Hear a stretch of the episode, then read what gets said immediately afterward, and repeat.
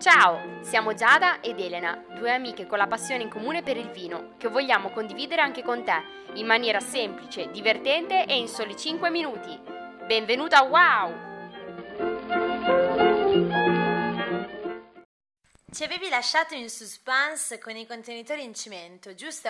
Che memoria! I contenitori in cemento sono utilizzati da più di 100 anni. Il cemento è ottimo perché mantiene la temperatura sempre costante, però ha anche dei difetti. Rischia di screpolare, è pesante ed ingombrante e spesso si corrode.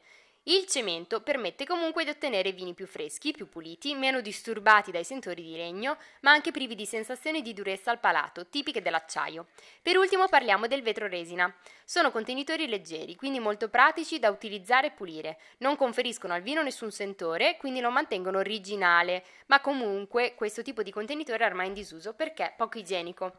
Alla fine ti ricordo che il contenitore ideale dipende dal tipo di vino che si produce. Perciò ci hai mentito, non è vero che nella botte piccola ci sta il vino buono? Esatto, da ora in poi invece sarà il vino buono sta dove piace a te. Mi piace questa cosa qui. Anzi, il vino buono è quando non sa di tappo. L'hai toccata piano, eh? Beh, sì, è vero, però i gusti sono gusti, ma c'è un limite a tutto. Immagina di essere al tavolo col tuo moroso morosa e ordina vi- un vino al cameriere. Arriva, ti apre il vino e per fare la Fessa?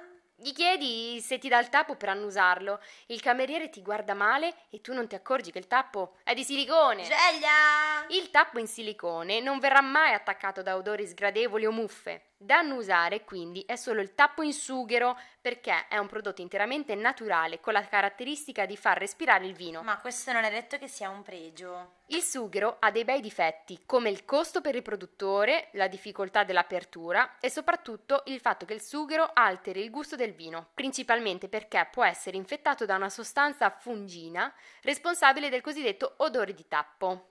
Post scriptum, PS. Questo fungo può attaccare il sughero già dalla corteccia dell'albero. Facciamo un passo indietro, per favore. Ok, allora immagina di essere al ristorante, ordina una bottiglia al cameriere, che te la porta, la apre e tu controlli se il tappo è di sughero, così puoi chiedere di annusarlo. Lo annusi e senti qualcosa di strano, un odore mai sentito. Odore di tappo? Giusto, storia finita perché purtroppo quella, butta- eh, quella bottiglia verrà buttata via. Quella, quella buttaglia verrà bottigliata Buttata. via. Perfetto. Ci siete rimasti male anche per il nostro italiano, vero? non ditelo a me, quanto spreco, ma questa è anche la magia del vino. È imprevedibile. Un altro difetto di cui vorrei parlarvi è che fa parte di quei, drif- di quei tre difetti che sentiamo già al naso, è odore di aceto. Questo odore è un problema di acidità ed è indimenticabile. Anche qui il vino va buttato oppure si può lasciare ancora in bottiglia e usarlo come aceto di vino. No sprechi. L'ultimo difetto che sentiamo spesso già dal naso è il famoso ridotto. No, non intende che il tuo naso sia ridotto. Parla del vino.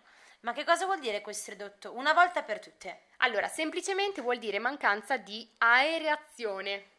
Un vino ridotto è un vino che non, eh, non è entrato sufficientemente in contatto con l'aria, sviluppando così dei sentori puzzolenti come odore di uova oppure di spazzatura o gas, praticamente all'opposto dell'ossidazione, che accade invece quando un vino entra troppo in contatto con l'aria e si ossida.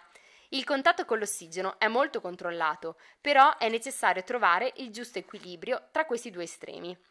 Per questo ultimo difetto, che si sente subito al naso, ti consiglio però di andare oltre ed assaggiarlo dopo qualche minuto, perché in alcuni casi E ripeto anche io, in alcuni casi. queste note di riduzione possono svanire lasciando il vino respirare nel bicchiere.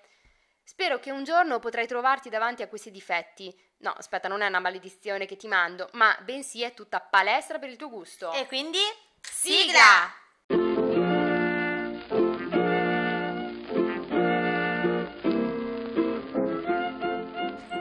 Speriamo per te che sia stato wow e ci vediamo, o meglio, ci sentiamo, alla prossima lezione.